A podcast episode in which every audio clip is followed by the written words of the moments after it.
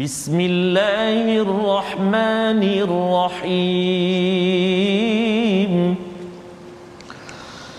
الحمد لله رب العالمين الرحمن الرحيم مالك يوم الدين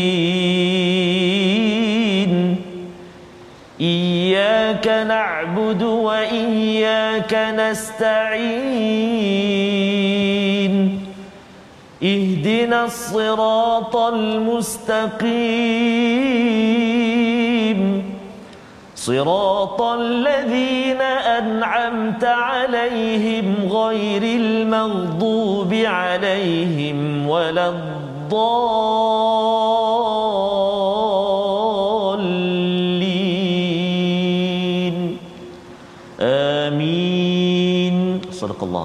Assalamualaikum warahmatullahi wabarakatuh. Alhamdulillah wassalatu wassalamu ala Rasulillah wa ala alihi wa man wala syada la ilaha illallah syadana Muhammadan abduhu wa rasuluh. Allahumma salli ala sayidina Muhammad wa ala alihi wa sahbihi ajma'in. Amma ba'du. Apa khabar tuan-tuan dan puan yang dirahmati Allah sekalian? Pada hari Jumaat yang penuh barakah ini kita sama-sama memanjatkan kesyukuran pada Allah Subhanahu wa taala.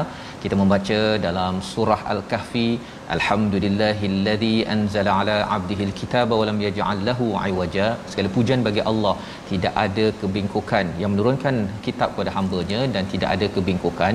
Itu adalah penerangan kepada pujian kepada Allah dalam surah Al-Fatihah yang kita bacakan sebentar tadi bersama Ustaz Tarmizi Abdul Rahman. Apa khabar Ustaz? Alhamdulillah. Ustaz Fazrul, Ustaz, ya? salam Jumaat Ustaz. Salam Jumaat. Penghulu segala ya. hari. Masya-Allah ya. Allahumma salli ala sayidina Muhammad Allahumma wa ala alihi wa sahbihi ajma'in. kita puji kita memanjatkan uh, salawat kepada nabi sebanyak mungkin. Ya, Ustaz. saatnya uh, hari Jumaat ini adalah masa untuk lebihkan amalan-amalan kita. Kita beramal Betul, tetapi kita lebihkan pada hari ini. Moga-moga Allah angkat ya Allah terima segala amalan kita pada hari ini. Dan pada hari ini kita masuk surah baru Ustaz. Ya Ustaz, Masya Allah. surah yang ke-17 Betul, surah adik-beradik kepada Allah. surah 18 Masya Allah, ya surah al-Isra selepas kita melewati surah An-Nahl semalam ya Betul, dan Ustaz. sudah tentunya hari ini Ya. kita masuk surah baru juz baru, baru.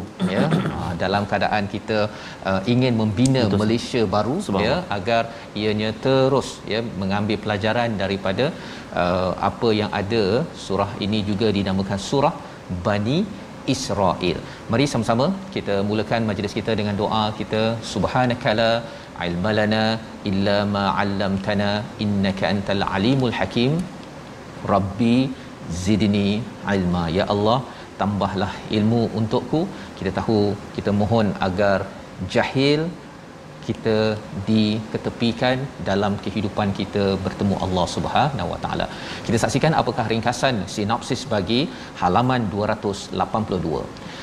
Daripada ayat yang pertama hingga ayat yang ketiga kita akan melihat peristiwa Isra peristiwa Isra perjalanan Nabi pada waktu malam dan diturunkannya kitab Taurat kepada Nabi Musa alaihi salam. Kemudian kita akan melihat kepada ayat 4 hingga 7 tentang sejarah Bani Israel sebagai satu panduan untuk kita agar kita tidak recycle, kita tidak mengulang kembali sejarah Bani Israel yang tersilap tetapi kita membina semangat baru dalam kita memimpin diri keluarga dan masyarakat berpandukan pada surah Al-Isra surah yang ke-17 ini. Mari sama-sama kita baca ayat 1 hingga 4 terlebih dahulu dan kita doa pada Allah SWT kita akan dapat menikmati juadah Maidatur Rahman yang ada dalam surah ini dengan lazat dengan sedap yang memberi makanan kepada iman kita pada hari Jumaat penuh barakah ini. Silakan Ustaz. Terima kasih kepada Ustaz Fazrul. Bismillahirrahmanirrahim. Assalamualaikum warahmatullahi wabarakatuh. Alhamdulillah wassalatu wassalamu ala Rasulillah wa ala alihi wa sahbihi wa man wala wa ba'd. Apa khabar tuan-tuan dan puan-puan, ibu ayah, sahabat-sahabat Al-Quran yang dikasihi dan dirahmati oleh Allah Subhanahu wa taala sekalian. Alhamdulillah kita masuk ke juzuk yang baru, surah yang baru pada hari ini barangkali. Mudah-mudahan kita sama-sama doakan kita juga dengan iltizam semangat yang baru. Uh, mudah-mudahan Allah Subhanahu taala terus beri kekuatan dan kesempatan kepada kita untuk meneruskan uh, juzuk yang ke-15 sehinggalah ke seterusnya saya suka dengan Ustaz Fazrul sebut tadi maidatul Quran. Ustaz betul. Menikmati hidangan Uh, daripada Allah SWT menerusi kalam Allah Al-Quran ni Ustaz hmm. Allah. Orang, orang Terengganu kata jeliga. Jeliga. Jeliga. Oh, dia, dia apa? Uh, teruja ya? Teruja, teruja subhanallah. Baik jadi sahabat-sahabat al-Quran semuanya mari kita mulakan uh, bacaan kita bermula yang pertama sehingga ayat yang keempat selalu kita dengar uh, ayat ini dikumandangkan uh, uh, ketika kita mengikuti uh, program Isra wal Mi'raj uh, Ustaz uh. nanti insya-Allah kita akan kongsikan sekejap lagi jom kita mula baca ayat pertama hingga ayat yang keempat dengan kita cuba bacaan uh, murattal uh, Hijaz insya-Allah. أعوذ بالله من الشيطان الرجيم بسم الله الرحمن الرحيم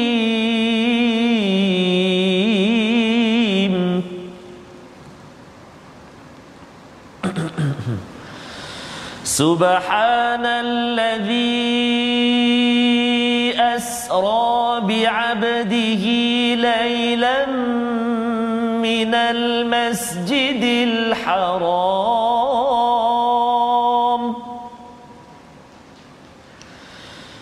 ليلا من المسجد الحرام إلى المسجد الأقصى الذي باركنا حوله. الذي باركنا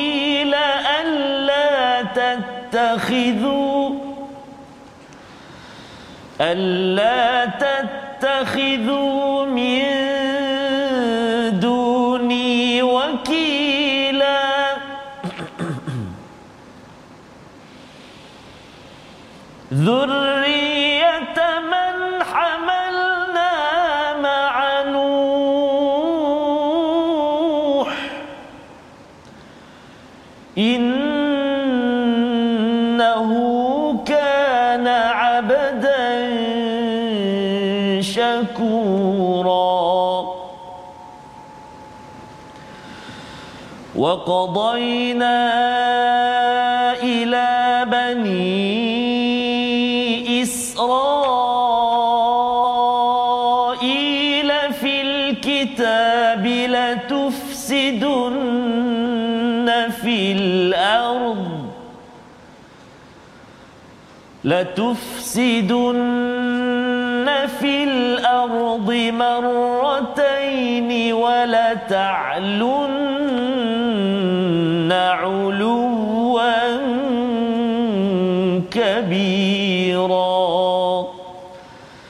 صدق الله العظيم.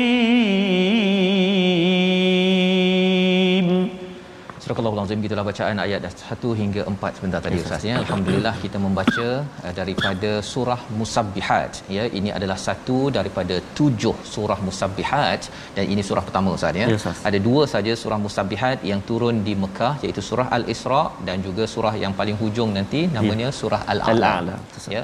Manakala yang lain itu ada lima surah lain itu adalah surah Madaniyah, surah yang turun selepas Nabi berhijrah ke ke Madinatul Munawwarah. Ya awalnya nama Yathrib.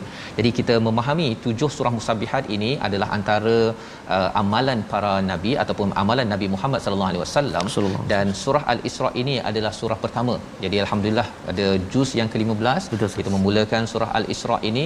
Surah yang turun pada nabi ketika Nabi mengalami istilahnya amul huzun Allah. ya tahun kesedihan. Orang yang dicintainya iaitu Sayyidatina Khadijah isteri baginda yang banyak berjuang yang banyak membantu. Ketika Nabi berada di Mekah itu dipanggil oleh Allah Subhanahu Wa Taala. Dan juga orang kedua yang yang juga dipanggil oleh Allah Subhanahu Wa Taala yang banyak backup yang banyak menyokong perjuangan Nabi walaupun bukan Islam namanya adalah Abu Abu Talib. Abu Talib. Jadi dua orang ini menjadi satu puncak kesedihan pada Betul. Nabi ketika berjuang di hujung uh, fasa dakwah di Mekah itu maka turun surah ini Allah menjalankan subhanallazi asra bi'abdihi maha suci Allah yang menjalankan yang menjalankan pada waktu malam hamba-Nya kita mulakan dengan subhana itu yang menjadikan surah ini digelar sebagai musabbihat maksudnya surah yang bermula dengan tasbih maha suci Allah kerana Allah ini tidak ada masalah tidak ada kekurangan tetapi yang ada kekurangan kita. Betul. Maka apabila kita membaca surah al-isra surah musabbihat ini ini adalah formula kejayaan formula kemenangan terutama kepada umat Islam akhir zaman. Kemenangan ya. Jadi surah ini Allah nyatakan ketika nabi sedih itu nabi dibawakan ya dibawakan berjalan daripada Masjidil Haram ke Masjidil Aqsa. Itu yang berlaku dan Allah menggunakan perkataan asra bi'abdihi lailan. Asra memang dah berjalan pada waktu malam sebenarnya ya. tetapi Allah gunakan perkataan lailan bukannya lailatan. Maksudnya ialah dia mengambil masa kurang daripada satu malam, sekejap sahaja. Ya, sekejap sahaja dan Allah menggunakan bukan perkataan bi rasulihi tetapi perkataan bi abdihi kerana uh, pengalaman ini fizikal dan rohi ini yes. ya roh dan fizikal nabi jalan serentak ini hanya berlaku kerana nabi mencapai mencapai puncak kehambaan. Subhanallah. Merasakan diri lemah selalu beribadah ikut kepada Allah Subhanahu wa taala. Apakah jalannya? Daripada Mekah Masjidil Haram ke Masjidil Aqsa? Subhanallah. Dalam kurang satu malam ini adalah surah Isra. Kalau kita nak uh, mempelajari Mi'raj Ustaz ya hmm. dia tak berada di sini berada dalam surah surah surah An-Najm. Surah An An-Najm. Jadi ini adalah panduannya. Kita nak minta ustaz sekali ya. lagi baca dan yang mendengar sekarang tolong senyap ya Quran ini bila kita bincang kita nak beri perhatian. Tak boleh bercakap-cakap. Kalau kita bercakap kita tak menghormati kepada Quran ini dia tidak menyebabkan kita mensucikan Tuhan. Ya. itu memberi masalah kepada kepada diri kita. Jadi kita dengar sekali lagi ayat 1 dan beri perhatian tuan-tuan. Ya beri perhatian beritahu pada kawan tu jangan bercakap anak beranak jangan bercakap pasal ini Quran. Ayat pertama surah al-Isra. Silakan. Terima kasih kepada Ustaz Fazrul. Subhanallah Jom sahabat-sahabat Al-Quran yang kasih Allah SWT sekalian kita baca uh, ayat yang pertama uh, surah Al-Isra. A'udzu billahi minasyaitonir rajim. Bismillahirrahmanirrahim. سبحان الذي أسرى بعبده ليلا من المسجد الحرام.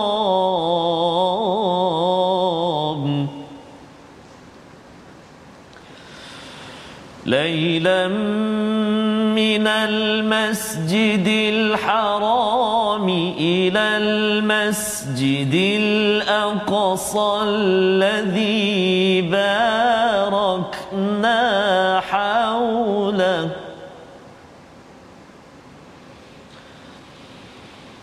الذي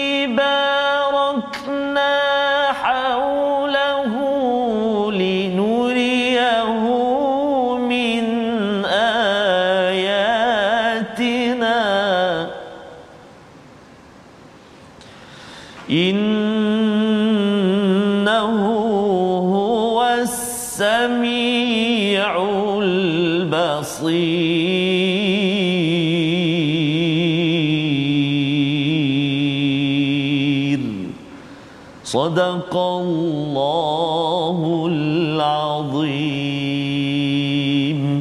Surah Allah Azim dalam ayat yang pertama ini Nabi dijalankan daripada Masjidil Haram ke Masjidil Aqsa Nabi menjadi imam sas kepada nabi-nabi ini ya dan kalau kata eh nabi-nabi ini hidup lagi ke kan ini adalah peristiwa di alam yang berbeza misalnya kerana kalau kita bercakap tentang nabi dijalankan ini uh, di atas uh, burak burak itu daripada cahaya. Jadi kita tahu bahawa ini melangkau daripada alam yang biasa kita lihat dan kita tahu bahawa dalam dunia ini ada pelbagai alam dan inilah yang dikaji dalam dunia fizik bahawa sebenarnya bila kita bergerak amat laju kita punya badan kita ustaznya yeah. dia akan kompres dia akan makin kecil dan makin laju lagi dan ini kalau kita mendekati kepada tahap kelajuan cahaya Uh, persoalannya ialah cahaya apa yang uh, menjadi asas yeah. kepada Jibril dan juga kepada Burak.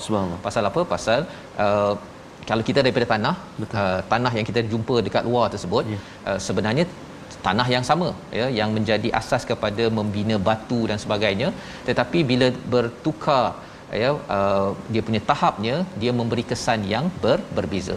Allah menyatakan di sini Allah memberkati kepada sekitar kawasan Masjidil Aqsa itu linuriyahu min ayatina untuk menampakkan kepadanya kepada Nabi sallallahu alaihi wasallam bukti-bukti kebesaran Allah Subhanahu wa taala perjalanan Isra itu. Innahu huwas samiul basir sesungguhnya Allah yang Maha mendengar, Maha melihat peristiwa ya Masjidil Haram ini adalah satu perkara yang menjadi asas ya bagaimana kita perlu menghormati kepada kiblat pertama ini. Dan inilah yang diperjuangkan. Di akhir zaman tanda kemenangan umat Islam bila Palestin ini ya. kita kembali dapat beribadah sembahyang di dalamnya ustaz dengan aman. Betul. dan kalau Palestin ini masih lagi tidak diperoleh ya. maksudnya tidak aman lagi itu maksudnya mesej kepada umat Islam kita perlu banyak bertasbih banyak kembali kepada al-Quran yang menjadi asas perbincangan dalam surah al-Isra ini sendiri. Di hujung ayat nombor satu itu Allah menyatakan innahu huwas samiul basir Allah amat mendengar amat melihat. Kerana apa? Kerana nabi telah di uh, dikecam yeah. dikutuk di Mekah itu nak dibunuh. Maka Allah menyatakan Allah dengar.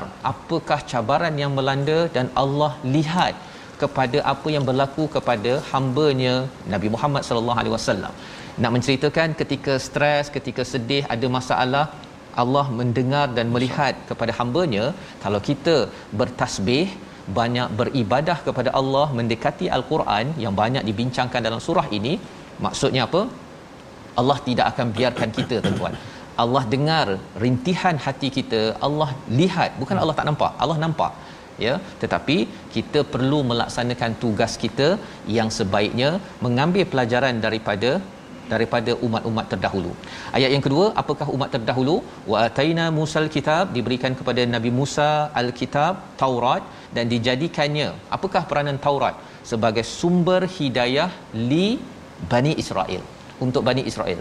Berbanding dengan Quran Ustaz ya? Yes, Quran untuk linnas. Linnas. Linnas dalam surah al-Baqarah ayat 186 ataupun 185 jadi bila Taurat untuk Bani Israel sumber hidayah alla tattakhidhu min duni wakila. Apakah mesej banyak-banyak dalam Taurat disimpulkan dalam satu ayat? Jangan mengambil selain daripada Allah sebagai sumber tawakal dalam kehidupan. Itu jugalah yang kita boleh belajar dalam al-Quran. Salah satunya ialah tawakal yang tinggi kepada Allah Subhanahu wa taala itu yang kita belajar. Dan mesej seterusnya yang Allah sampaikan pada ayat nombor 3 untuk kita ambil pelajaran agar kita jangan recycle ustaz ya? Yes, jangan kita ulang kesilapan umat terdahulu. Betul. Ha ya? Umat terdahulu Bani Israel ini dia salah satunya tidak tawakal kepada Allah padahal sudah diberikan kitab. Bagi bagi uh, Nabi Nuh ya? Nabi Nuh adalah innahu kana abdan syakura hamba yang amat bersyukur. Jadi perlu pastikan jangan jadi recycle umat terdahulu, umat Nabi Nuh ini yang tidak bersyukur. Tidak bersyukur. Nah, jadi bila kita memimpin ya, kita mesti tawakalnya kepada Allah, jangan tawakal pada manusia. kalau kita ini memimpin perlulah bersyukur menaikkan menjadi hamba bersyukur bukannya hamba yang jauh daripada Allah Subhanahu Wa Taala. Ayat yang keempat menarik wa qadaina ila bani Israel. Bermulalah sejarah Bani Israel. Itu sebabnya nama surah ini adalah Bani Israel untuk kita belajar daripada Bani Israel jangan recycle banyak kali ustaz ya Betul, kita Ustaz. ulang recycle ini uh-huh. pasal ini adalah peringatan agar kita bila diberikan kitab ambil kitab al-Quran ini sebagai sumber hidayah wa qadaina ila bani Israel kami tetapkan terhadap bani Israel dalam kitab itu dalam kitab Taurat mereka kamu pasti akan berbuat kerosakan di muka bumi ini dua kali dan pasti akan menyombongkan diri dengan terlampau angkuh apakah yang berlaku dua kali ustaz ya ya kalau kita tengok dalam sejarahnya uh, bila Nabi Yusuf dah kita dah belajar surah Yusuf hmm. Nabi Yusuf datang ke Mesir Betul. kemudian mereka itu ditekan ah. orang-orang Yahudi ditekan di bawah kerajaan Firaun Firaun. maka Nabi Musa datang Nabi Musa datang untuk menyelamatkan untuk membebaskan mereka dan mereka itu dapat dapat berjaya melepasi kepada apa kepada laut Laut. ya Oh, ya. dan akhirnya mereka menuju ke Jericho ke uh, Jerusalem, Jerusalem. pergi ke Palestin balik semula. Tetapi apa yang berlaku ialah ketika dah nak menang itu masih lagi mereka buat perangai. Oh, subhanallah. Masih lagi buat perangai. Jadi Allah tidak benarkan kemenangan. Masya-Allah. Itu sebabnya dalam hidup kita ini dosa, maksiat dan juga kerosakan itu tidak dibenarkan. Pasal bila kita makin banyak berbuat dosa dalam peringkat rakyat, di peringkat manusia biasa, di peringkat pemimpin, dia memberi kesan kepada sesebuah negeri negara untuk tidak mendapat bantuan daripada Allah SWT. Kesannya apa? Bani Israel tak masuk Palestin menang, mereka yatihun, mereka berada dalam istilahnya diaspora. Ah. Ya, dia sentiasa berlega, Berlega. di luar Palestin itu sampai Nabi Musa meninggal Allah wafat. Betul. Nabi Musa tidak dapat melihat kemenangan. Jadi kita nak sambung lagi, kita lihat dahulu perkataan pilihan kita pada hari ini. Perkataan pada hari ini ialah sara, Sara. iaitu berjalan ataupun melewati. Asra ini merujuk kepada dijalankan pada waktu malam. Lapan kali disebut di dalam Al-Quran dan ini adalah salah satu daripada mukjizat pada Nabi Muhammad yang menjadi satu kekaguman tetapi bagi sebahagian orang musyrik bila dengar pagi esoknya Nabi jalan daripada Masjid Haram ke Masjid Aqsa dalam satu malam Betul. dan balik mereka yang dah beriman pun ada yang murtad Ya. yang kufur makin kata ini peluang kita balun Nabi ya. Dia ni tak betul. Tetapi Abu Bakar jawab apa? Kalau ia datang daripada Rasul maka itu tetap benar. Itulah contoh teladan As-Siddiq dan kita sambung selepas ini bagaimana peristiwa ini dijelaskan oleh Allah dalam surah Al-Isra. Baik Quran Time, baca faham amal insya-Allah.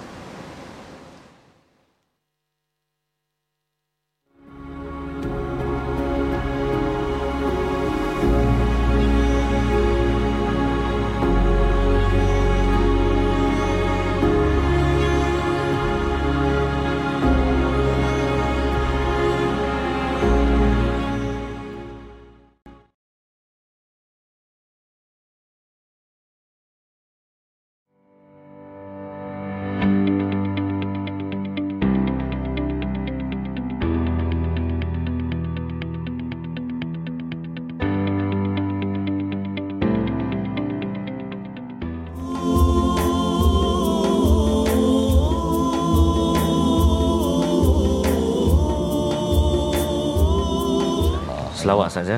Hari ini kita kita. berada di penghulu segala hari, hari yang senantiasa diingatkan kepada kita saja untuk kita perbanyakkan ucapan uh, salawat dan salam kepada baginda kita baginda Nabi Muhammad sallallahu alaihi wa ala alihi wasallam dan hari ini kita bercerita, kita bercakap, kita diberi penerangan, kita belajar banyak tentang uh, peristiwa Isra, uh, peristiwa yang berkait rapat dengan baginda Nabi sallallahu alaihi wa ala alihi wasallam yang kisah ini uh, menguji keimanan. Uh, menguji keimanan orang yang bersama dengan Nabi saat itu orang yang dah beriman pun saat Ada yang keluar. ada yang keluar. Tambah lagi orang yang atas pagar Betul. orang yang ma- samar-samar. Mana memang saat ini menguji keimanan. Bukan kata zaman Nabi zaman sekarang pun ada lagi yang masih perlekehkan ustaz. Oh, ya, betul. betul ke Nabi ni? Allah Akbar. Minta lindung minta jauh naudzubillah min dalik dan it, kita ikutlah ataupun kita ambillah semangat ataupun uh, bagaimana kehebatan uh, Sayyidina Abu Bakar As-Siddiq Betul. membenarkan Allahu akbar. Ha? Subhanallah. Jadi mudah-mudahan kita dapat terus belajar dan belajar insya-Allah. Tuan-tuan dan puan-puan sahabat Al-Quran yang dikasihi oleh Allah Subhanahu wa taala sekalian, kita sebut sebentar tadi Ustaz bila kita baca Quran ataupun dengar Al-Quran jangan bercakap. Mm-hmm. Adapun baca sama-sama itu terbaiklah. Okeylah, belajar. Uh, belajar. Mm-hmm. Uh, ikut sama-sama itu sangat-sangat bagus ah. Mm-hmm. Baik. Jadi kita nak ajak sekali lagi sahabat-sahabat kita uh, belajar dan kita nak ulang kaji hari ini iaitu hukum tajwid kita semalam kita dah sebut secara ringkas permulaan tentang mad lazim harfi. Mad lazim harfi. Hari ini kita nak tengok ada berapa mad lazim harfi ni ada dua ke ada tiga ke cabang dia. Mari kita saksikan sama-sama mad lazim harfi. Ya ada ada dua. Mad lazim harfi terbahagi kepada dua bahagian. Yang pertama mad lazim harfi muthaqqal dan yang kedua mad lazim harfi mukhaffaf. Ha, ada dua. Mad lazim harfi muthaqqal dan juga mad lazim harfi mukhaffaf Mari kita tengok sedikit uh, mad lazim harfi muthaqqal apa dia? Yang pertama tu iaitulah huruf mad bertemu sukun asli dan huruf sukun tersebut diidghamkan ke dalam huruf selepasnya dan ia berlaku pada huruf-huruf pembukaan surah yang tertentu.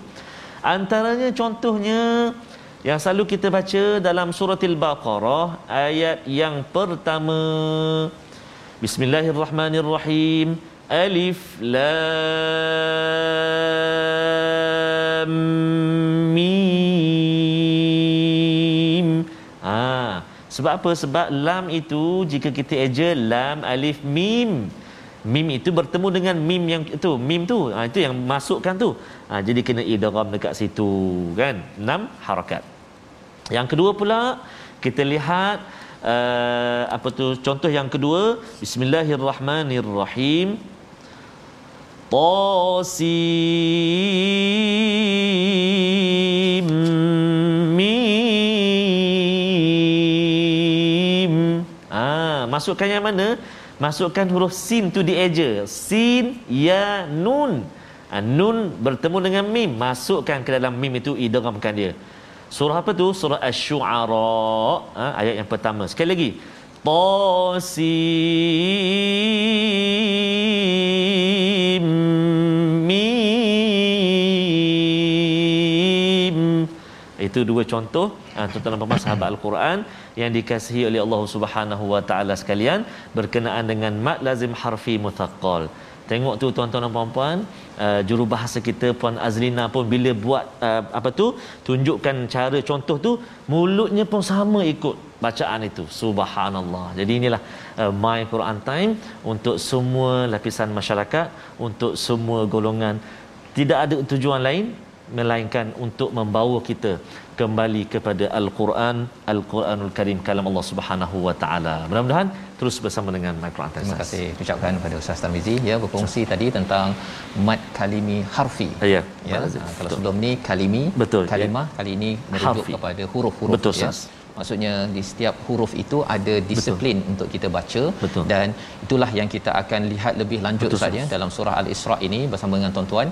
Iaitu kita akan melihat apakah apakah uh, nilai di sebalik mesej risalah yang dibawakan oleh nabi. Risalah terakhir risalah terakhir risalah yang sebelum ini Betul. Nabi Musa dengan Taurat risalah lebih awal lagi sebelum Nabi Ibrahim itu adalah Nabi Nuh Allah ya Nabi Nuh ya. itu amat bersyukur semalam kita dah lihat di hmm. hujung surah An-Nahl Allah memuji kepada Nabi Ibrahim itu ayat yang ke-121 buku surat sebelah itu iaitu syakiran li'an umih ya. ya bersyukur pada sedikit nikmat subhanallah bukannya nikmat tu sedikit tetapi kerana kita nak bersyukur pada Aha. semua nikmat tak mampu sah. betul sah tak mampu. Kita hanya mampu bersyukur kepada sedikit sahaja daripada banyak nikmat yang ada. Itu pun sudah memadai untuk dipimpin ke jalan yang lurus. Dan itulah yang disampaikan pada ayat nombor 3 ayat nombor 4 itu Allah menyatakan tentang Bani Israel ini akan buat kerosakan dua kali. Kerosakan ini berlaku bila tuan-tuan? Adakah ketika orang tu sedang uh, kecil tidak berkuasa? Bukan kerosakan itu hanya berlaku bila kita ada power Ustaz. Ah. Bila kita ada kuasa, kita boleh merosakkan. Ah. Ya, jadi ini peringatan kepada kita pasal Bani Israel bila dia berkuasa, dapat pangkat, dapat kuasa, pada waktu itulah dia pergi kalau kita lihat kerosakan yang dibuat itu dia menghancurkan orang lain dua kali Betul. ya dua kali maka bila buat kerosakan jatuh mereka Betul. jatuh ya mereka naik ha, kalau kita tengok kat sini kerosakan-kerosakan yang sekarang dibuat ini kerana bila dulu dia kecil dia tak ada apa dia kata dia kena tindas lah apa sebagainya. Tetapi lebih daripada itu kita mengambil pelajaran pada kita juga. Bila kita ada kuasa membeli dan sebagainya akhirnya banyak kerosakan yang berlaku kita kena ambil pelajaran kaitan di antara kerosakan yang dibuat oleh Bani Israel ya dan juga kerosakan yang dibuat oleh umat Islam terutamanya yang kita perlu jaga-jaga elakkan dan itu adalah misi penting dalam mencapai kemenangan bagi bagi orang yang beriman. Maka uh, kita nak melihat kepada seterusnya. Apakah pelajaran? Ada yang bertanya ustaz ya? Ya, Ustaz. buat apa kita tahu cerita Bani Israel ni? Ah. kisah-kisah ni untuk apa? Ha ya. Kisah-kisah ini kita baca dalam surah al-Fatihah. Siratal ladzina an'amta alaihim. Ya. iaitu kita nak jalan orang yang diberi nikmat kita tidak mahu mengulang kisah orang-orang yang dimurkai disesatkan. Ah, ada orang tak tahu kisah. Betul. ada orang yang tahu kisah tetapi tidak tahu apakah pelajarannya. Quran bawa kisah ini untuk sama-sama kita dapat pelajaran. Jadi belajar kisah bagus teruskan dengan kita mengambil pelajaran jangan dikecilkan pula alah belajar kisah-kisah buat apa kan Ustaz. tak tahu kisah macam mana nak tahu pelajarannya takkan Betul, kita nak bawa cerita apa lion heart contohnya ataupun ha. simba ke perkara-perkara yang tidak diterangkan di dalam al-Quran. Kita sambung bagaimana kisah yang kita nak ambil pelajaran ayat yang kelima hingga ayat yang ke ketujuh. Silakan Ustaz. Terima kasih Ustaz Fazrul. Uh, subhanallah. Uh, baik, uh, kita nak menyambung tuan-tuan dan puan sahabat Al-Quran yang dikasihi Allah SWT sekalian. Uh, sambil-sambil uh, ayah-ayah yang dapat uh, apa list nama ini naik nama untuk solat fardu Jumaat. Silakan. Uh, silakan bersiap sedia data awal dan insyaallah kita pun nanti bergegas juga ustaz ya. Uh, dan juga ibu-ibu barangkali yang sedang berada di dapur walaupun di mana juga berada jom kita uh, dengar dan kalau boleh ikut kita ikut sama-sama kita baca insyaallah ya kita belajar sama-sama insyaallah kita nak menyambung bacaan kita ayat yang kelima sehingga ayat yang ketujuh ya, jom kita sambung uh, kita baca dengan bacaan uh, murattal uh, kita cuba sikah boleh tak Boleh. sikah sah. Okey. A'udzu billahi minasyaitonir rajim. فإذا جاء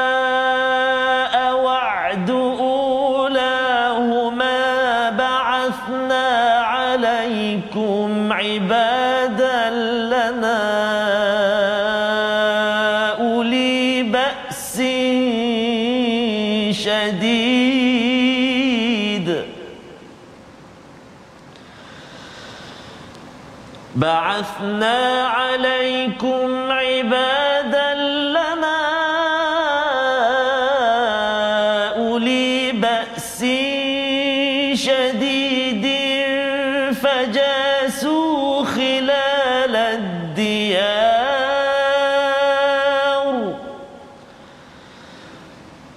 وكان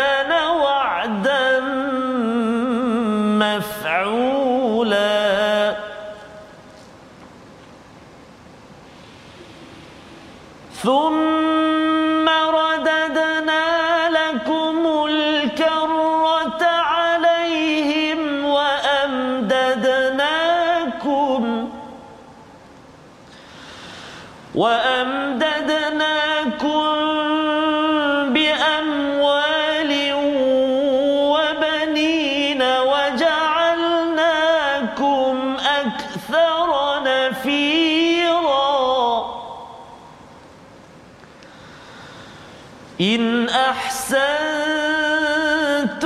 أحسنتم لأنفسكم وإن أسأتم فلها فإذا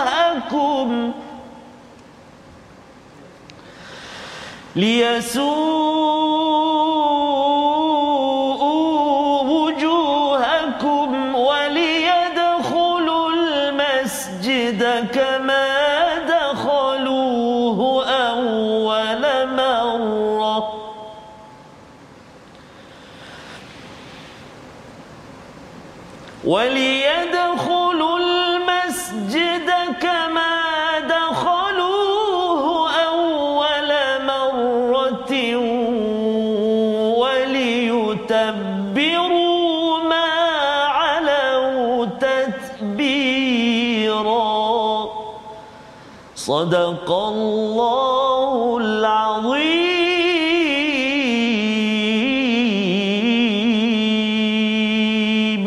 Surah Al-Azim ayat 5 hingga 7 apa maka apabila tiba saat hukuman kejahatan yang pertama mereka lakukan Bani Israel kami datangkan kepadamu hamba-hamba kami yang gagah perkasa lalu mereka bermaharaja lela di kampung-kampung dan itulah ketetapan yang pasti ter terlaksana jadi ketika dah berlaku begitu saya suara lain macam saya insyaallah.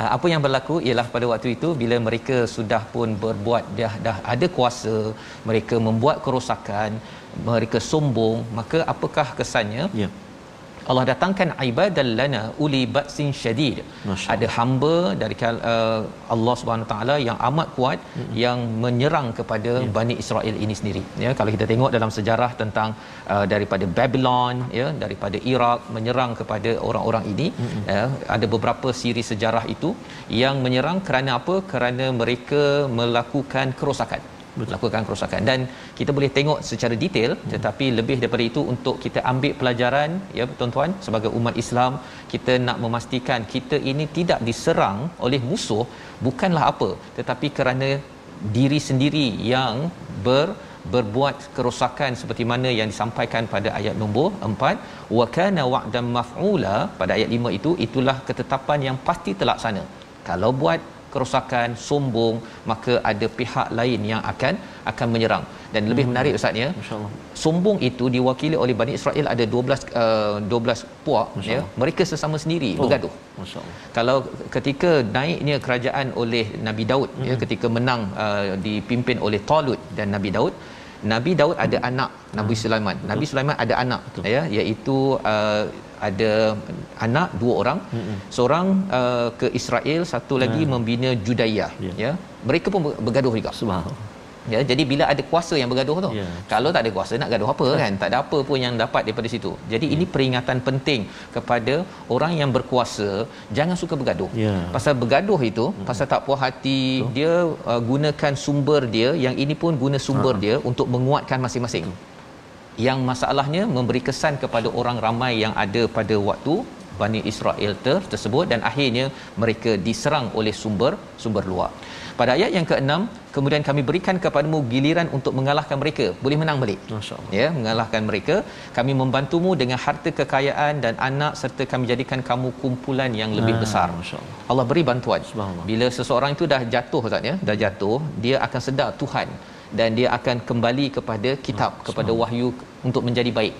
Dan ini yang berlaku kepada umat Islam. Umat Islam dulu naik Betul. bila Nabi bawa sampai menang ya ketika zaman Umayyah Hmm. apa sebagainya.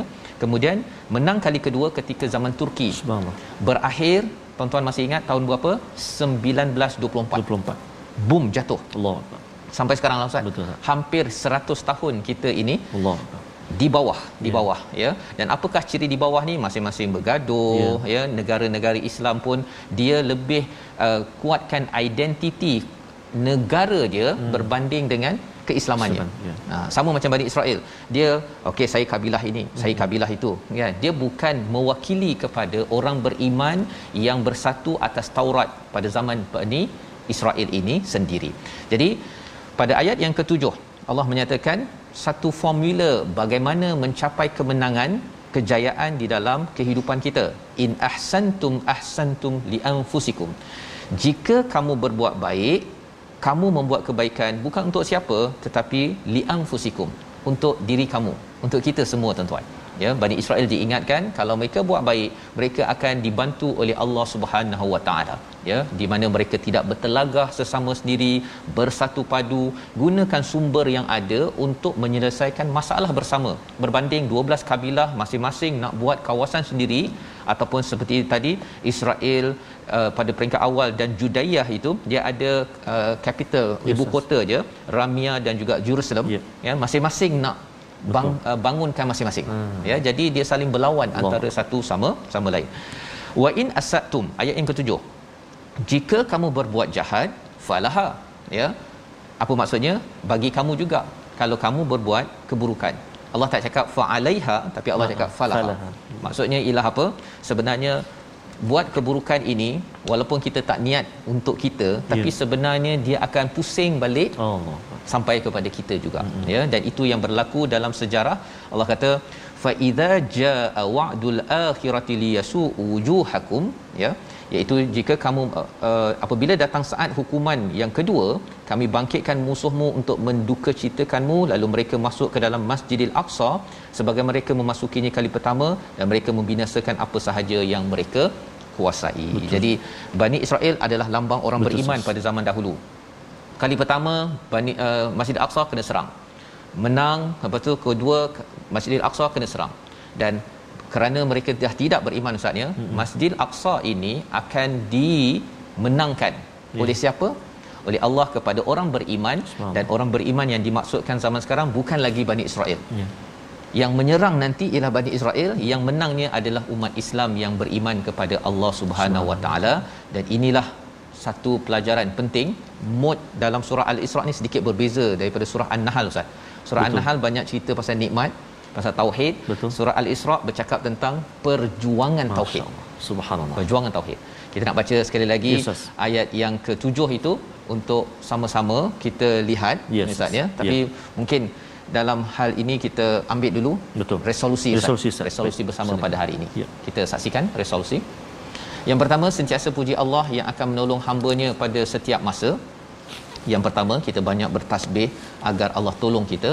Yang kedua kita kuatkan tawakal dengan menjadikan kitab Al-Quran sebagai sumber hidayah Makin bersama Al-Quran, makin kuat tawakal kita.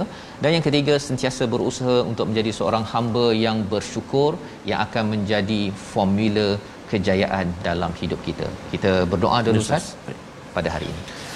أعوذ بالله من الشيطان الرجيم بسم الله الرحمن الرحيم الحمد لله رب العالمين والصلاة والسلام على أشرف الأنبياء والمرسلين وعلى آله وصحبه أجمعين Allahumma ya Allah wa ya Rahman wa ya Rahim. Di saat yang penuh barakah ini penghulu segala hari ini tangan kami tadahkan memohon ke hadratmu ya Allah tidak putus-putus agar diampunkan dosa-dosa kami.